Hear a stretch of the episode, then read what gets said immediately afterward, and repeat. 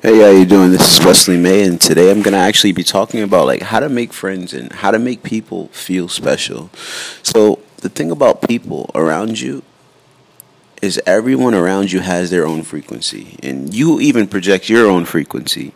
Whatever that is, is like how you dictate how you live out your life, and the same thing is true with everybody else around you the goal is to find out what that person's frequency is and then ride their wave.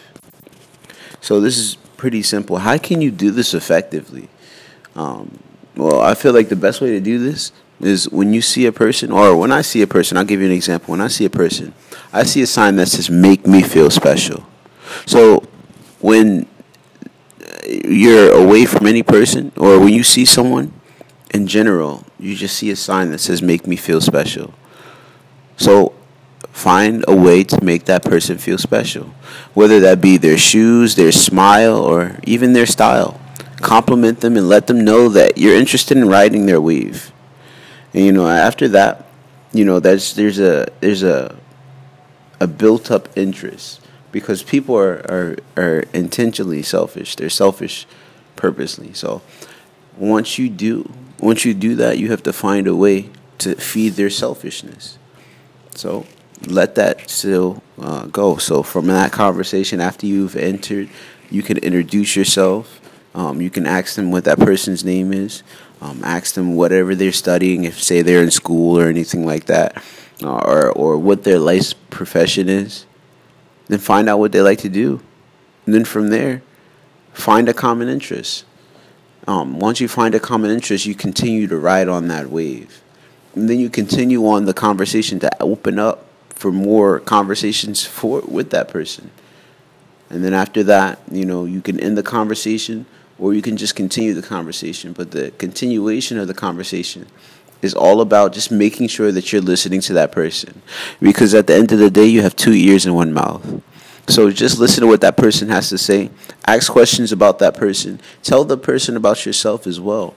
And while you open up, there's a connection being built. There's rapport. So uh, first you you would go up to the person, then you would build the rapport with them, finding out different ways, uh, attract, and then you could attract this person into your life. It doesn't matter if it's uh, male, female, or non-gender and binary. Um, just attract that person by just finding out what else is what what else they're interested in, and the, in this in a sense you turn that person into the attraction.